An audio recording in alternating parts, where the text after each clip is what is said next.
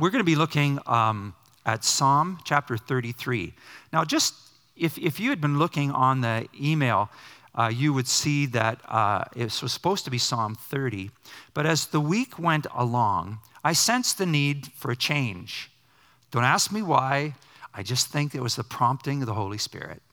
So we're going to look at uh, Psalm chapter 33 today in the waiting room. Now, can I say right off the bat, I don't think we like to wait, do we? Is there anybody here? It's sort of like, come on, faster, faster. We need more and faster. So we don't like to wait. Uh, back in the old days, it used to be if you missed a stagecoach, that's okay because there's another one coming next week. Nowadays, if we miss one segment of a revolving door, we almost have cardiac arrest, right? Because we got to get moving, got to keep moving fast. I remember standing at an elevator actually and pushing the button and pushing the button again and pushing the button about five more times. Just, come on, let's go. We're, we're sort of in this thing, aren't we, in our society? We want things to happen fast. It's the old prayer Lord, make me patient and do it now, immediately. So, um, anyway, I want us to read this, this passage. And just before we do, I'd like to say that waiting is kind of the norm of life. There are certain things that happen fast, but most things just happen slowly along the way. You think of Noah, he was told to build an ark, and he was to keep his faith and uh, till it rained, and it took 120 years. And he faithfully kept going, trusting God. You think of Job, who lost his family, he lost his home, he lost his health, he had boils and so on. We don't know how long it took until he was better, but he had to keep trusting God in the midst of it.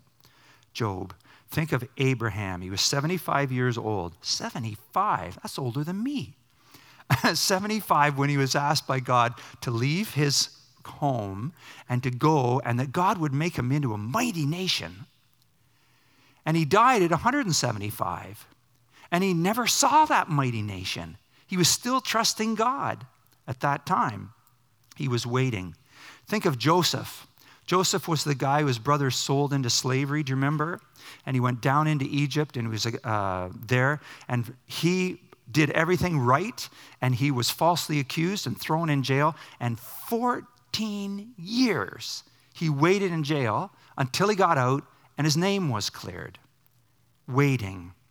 And you think of Paul, the Apostle Paul, when he became a follower of Jesus Christ, he had to wait three years before he was actually commissioned into, uh, at three years of training. So, waiting is sort of how it is. And some of you, I bet, as we're sitting here, and probably maybe all of us, you probably are saying, I think I can, I can identify with that. There's certain things I've been praying for, waiting for, longing for and they're just they're they're they're not happening actually maybe some of you are single and you want to be married and you're waiting some of you are married and your marriage isn't going the way you hoped it would at this point and you're waiting for something more some of you have been going through illness and you're wondering how's this going to turn out in the end maybe there are financial issues or all kinds of things and we're waiting. There must be something better to do in the waiting room than to fret and pace and bounce off the walls. I think it's a wonderful idea to put a psalm on our lips, to fill our minds and our hearts with the truth of God's word, and to be encouraged with the truth of God's word. So I'm going to ask you to stand with me, please, and we're going to read together Psalm 133. It's a psalm really about waiting upon the Lord and what do we do while we're waiting on the Lord. So help me read this, would you? Verse 1 Sing joyfully to the Lord, you righteous. It is fitting for the upright to praise him. Praise the Lord with the harp, make music to him on the ten stringed lyre. Sing to him a new song, play skillfully, and shout for joy. For the word of the Lord is right and true. He's faithful in all he does. The Lord loves righteousness and justice. The earth is full of his unfailing love. By the word of the Lord, the heavens were made, their starry host by the breath of his mouth. He gathers the waters of the sea into jars, he puts the deep into the storehouses. Let all the earth fear the Lord. Let all the people of the world revere him. For he spoke, and it came to be. He commanded, and it stood firm. The Lord foils the plans of the nations, he thwarts the purposes of the peoples. But the plans of the Lord stand firm forever, the purposes of his heart through all generations. Blessed is the nation whose God is the Lord, the people he chose for his inheritance. From heaven, the Lord looks down and sees all mankind. From his dwelling place, he watches all who live on the earth. He who forms the hearts of all, who considers everything they do. No king is saved by the size of his army, no warrior escapes by his great strength. A horse is a vain hope for deliverance. Despite all its great strength, it cannot save.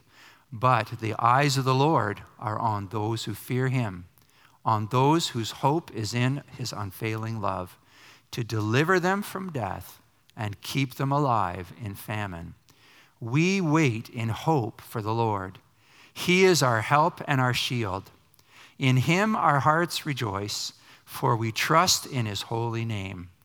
May your unfailing love be with us, Lord, even as we put our hope in you. Thanks. Be seated, please.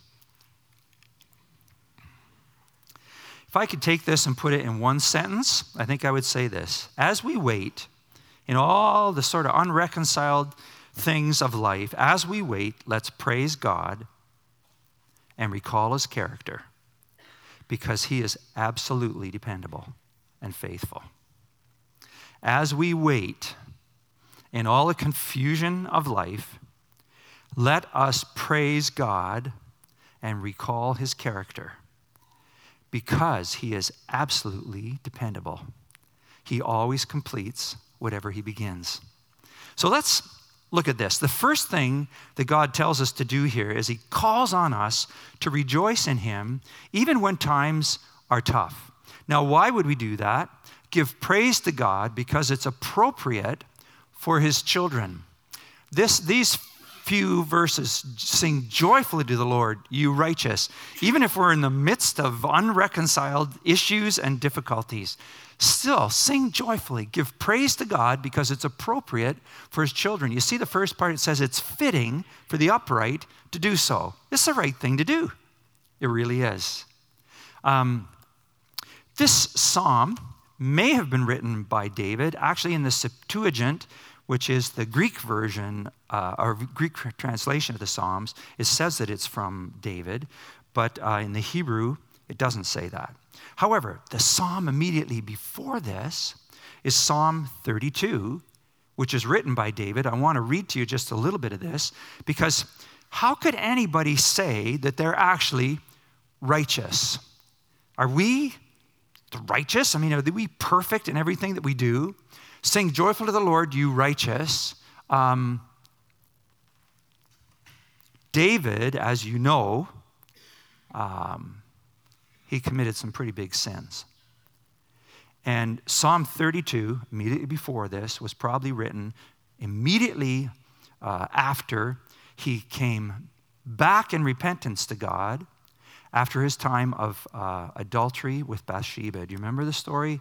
David is up on his big um, balcony and he looks over here and he sees this woman bathing in the evening and he lusts after her and he wants her and he sends somebody to get her and he takes her and he commits adultery with her, sex outside of marriage.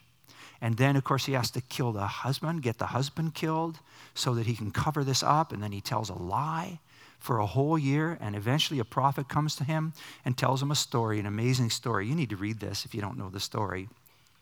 And when he finishes with the story, he says to David, You are the man. You're the one. And David repents. he turns around and he realizes this thing's been killing him all this year anyway.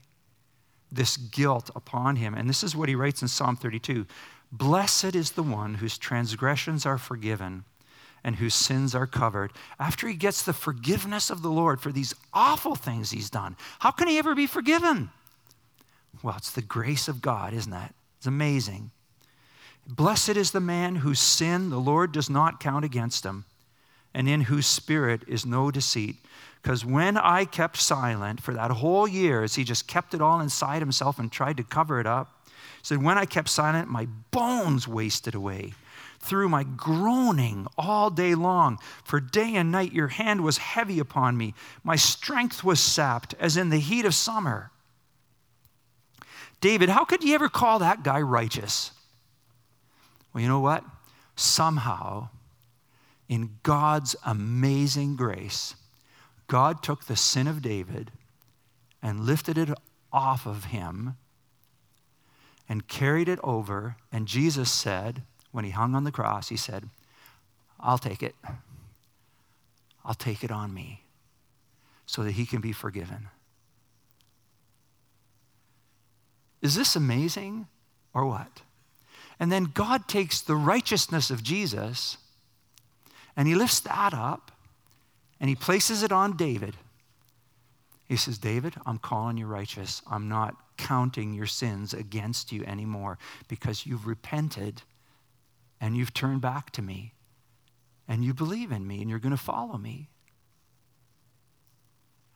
This is the amazing truth of redemption of actually being saved, of washed clean. I want to ask you, what kind of music do you think God likes? It's not a trick question. I know some of you think there are only two kinds of music country and Western.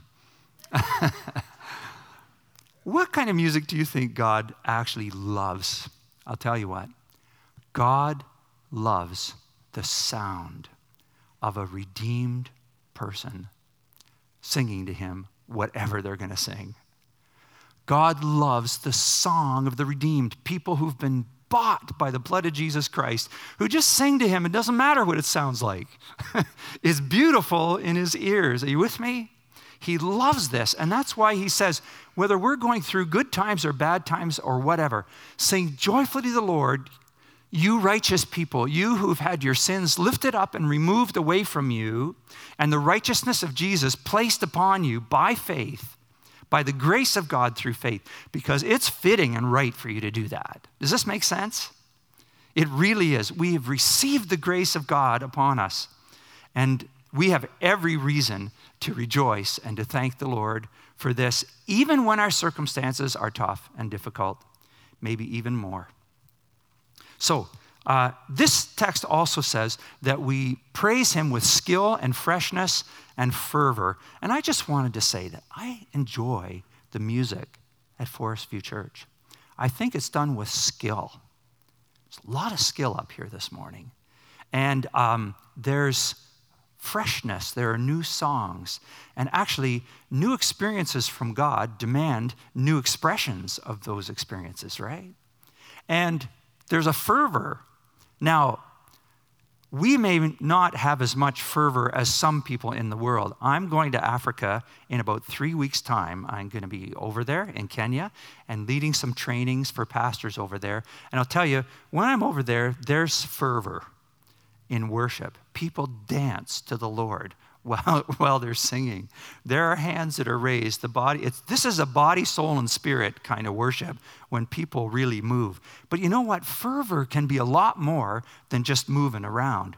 Fervor is the expression of our hearts, the delight in the Lord because of all that He's done for us. So, with skill, with fervor, and with great joy. So, the first thing is let's let's praise the Lord. He calls us to rejoice. The second thing we see in this psalm is that we're called to reflect also. Uh, he calls us first to rejoice, and then he calls us to reflect. To reflect on what? Why can we praise the Lord in the midst of difficulties? Because we reflect on the character of God. Now, there are a bunch of things here that come out in this text. And um, I just want to say this that the Hebrews had this idea of backing into the future. All right? So the future is over here, and I'm backing into the future. You might say that looks dangerous. but who can see the future? Can you? We don't know anything about the future, but we can see the past. We can see the faithfulness of God. We can see the goodness of God, the character of God in the past.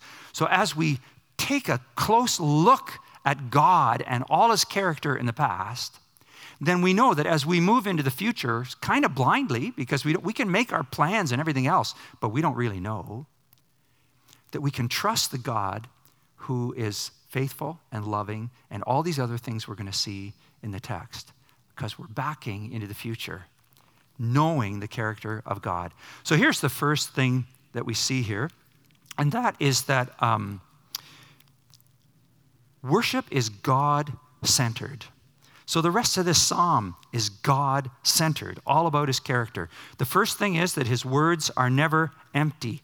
The word of the Lord, we have a wonderful God who always speaks truth, for the word of the Lord is right and true. He's faithful in all that he does. We could preach a whole sermon on this, on the dependability of God's word. Let's move on to the next one. His words are never empty, they're true. He sticks by us, and he is loyal. The Lord loves righteousness and justice. The earth is full of his unfailing love. Now, what you can't see here is that in the Hebrew text, unfailing love is one word. It's the word chesed. Now, I wonder, don't spit on anybody, but I'd like you to say this. It's a good Hebrew word. Chesed. Would you try it? One more time. Chesed. It's a Hebrew word which means the faithful, loyal, never give up, never quit, never let them go love. It's used of God and His love.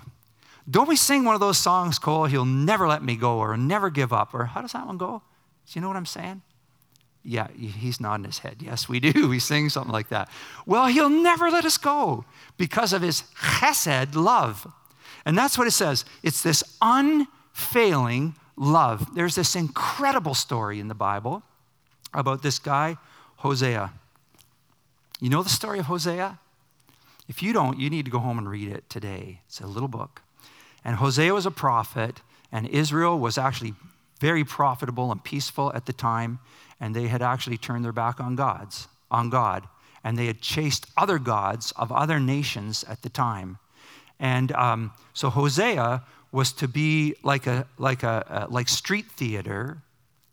He was to do something to give a lesson to the people of Israel. So what he did was he married a prostitute. And they had three kids together. And this woman was with him and not with him, and with him and not with him. And then her name was Gomer, and then she left. She left him. So here's a single parent with three little kids and this, this wife is off playing the prostitute. And the message for Israel was you're, you're like this to me. I've given myself to you. I've married you. I've taken you on. And you're just out, you're, you're playing the prostitute with all these other gods. You've forgotten me. You've left me. Israel promised to love and walk with God and Israel was unfaithful. Gomer, the wife, promised to love and walk with Hosea, and she was unfaithful.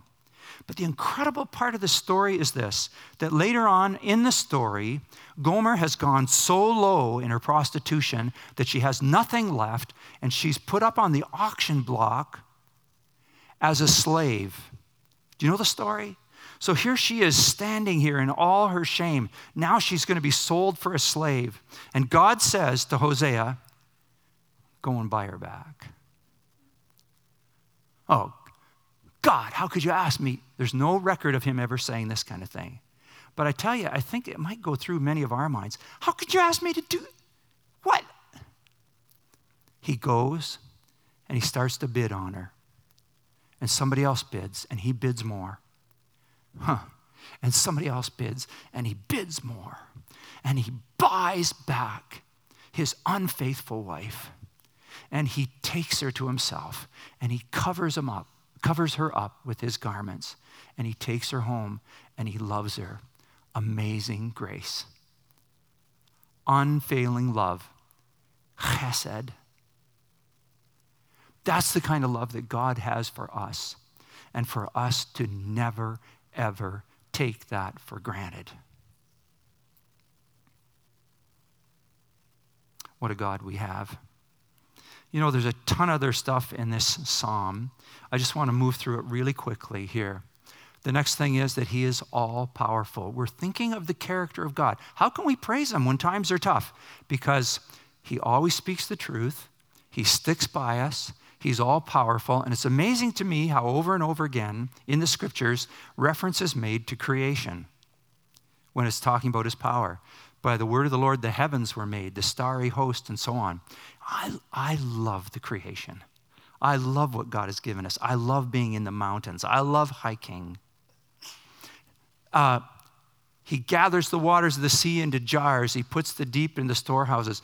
Ruth and I were at Niagara Falls this week. One fifth of the world's fresh water is in the Great Lakes and goes over that falls. Uh, so he gathers this into jars and makes God seem pretty big, doesn't it? If he's just collecting the, I mean, this is imagery, right?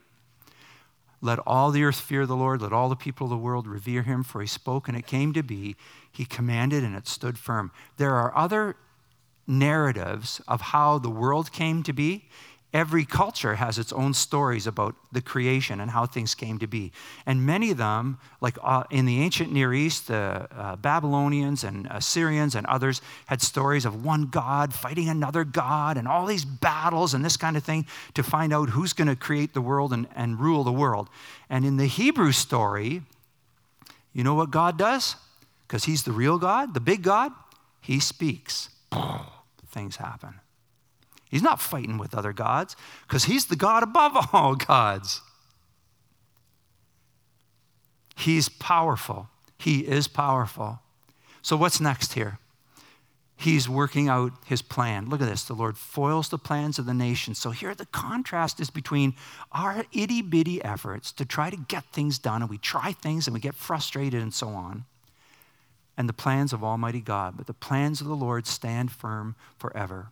God's plan that in the fullness of time, Jesus would come here and live this perfect life and give himself for us on the cross and resurrect with amazing power and send us the Holy Spirit to live within us and, and help us to live for him, empower us to actually bring about change in our lives. He is powerful the transforming God. He's powerful. And he's working out his plan in our lives and in the world. What's next? He sees clearly and continually. From heaven, the Lord looks down. Do you ever feel like you're invisible to God? like, does he notice? Lord, do you notice what's, what I'm going through just now? He sees it all. From his dwelling place, he watches all who live on earth, he who forms the hearts of all, who considers everything they do. And what's next? He loves us and is able to help. Here's a, you know, this talk about, you know, trusting in our resources. Horses. Anybody watch the Calgary Stampede over the last couple of days? Okay, Ruth and I saw some of the horse stuff yesterday. You know, there's strength in horses. But we think of our resources and how we trust in our resources and how they all just sort of leave us. But God Himself is the one I love verse 18. The eyes of the Lord are on those who fear him. He sees us, he sees you. On those whose hope is in his unfailing love, his chesed, to deliver them from death and keep them alive in famine. So it brings us then to the very last point, and that is that how can we praise God in the midst of difficulties? How? By looking at the character of God, by counting on the character of God and then he calls us to rest in that, to rest in the character of God. Um, we wait in hope for the Lord. He's our help and our shield. In him our hearts rejoice, for we trust in his holy name. May your unfailing love, may your chesed, Lord, be with us, even as we put our hope in you, to trust Him in the midst of whatever you're facing. God, any rivers you think are uncrossable? God, any mountains you can't tunnel through? God specializes in things thought impossible. There's not a thing that he cannot do. Close with this thought from C.S. Lewis. He said that when we trust in God, when we wait upon him, it's like um, a cord of a rope. How you take rope and how you actually you twist it together and you braid it to make it stronger. And C.S. Lewis put it this way. He said, "I take my small thin cord of rope, my life, my faith, my um, weak piece of rope, and I wind it around, I braid it around the steel cable of God's chesed love. And there's strength there. I don't know what you're facing today.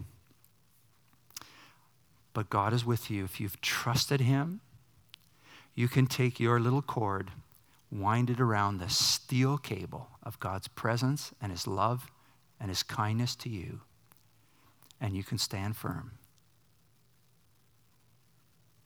Heavenly Father, we thank you for your amazing love toward us.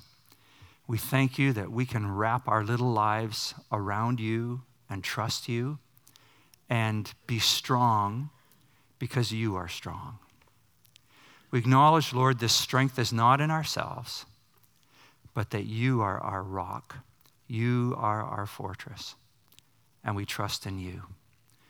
Lord, help us in the midst of our struggles and our difficulties, whatever they may be, to trust in you, to wrap our lives around you because you have wrapped your life around us, Lord God. And help us to walk in obedience to you and to praise you and thank you as we remember your character and trust in you. Help us, Lord, we pray. In Jesus' name, amen. So, this psalm really ends up being about Jesus, who is the full revelation of God's character. When you look at all those beautiful things, all those character things about God, all of them are fully revealed and perfectly revealed in the life of Jesus Christ. He is, he is the full revelation of God to us.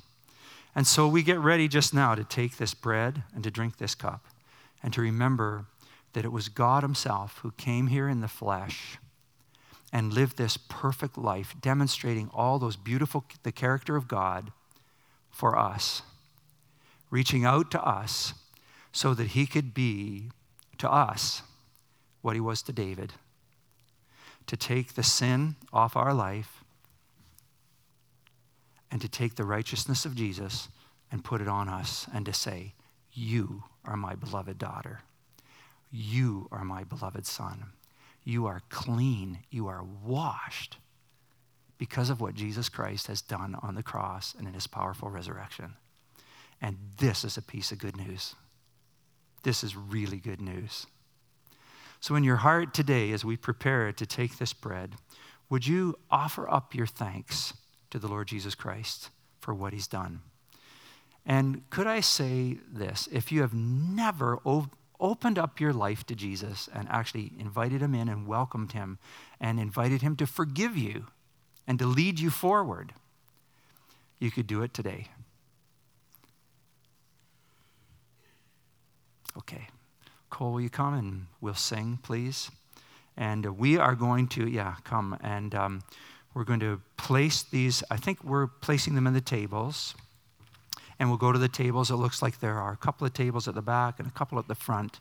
And so when you're ready, uh, come and take the bread and take the cup with thanksgiving to the Lord Jesus Christ.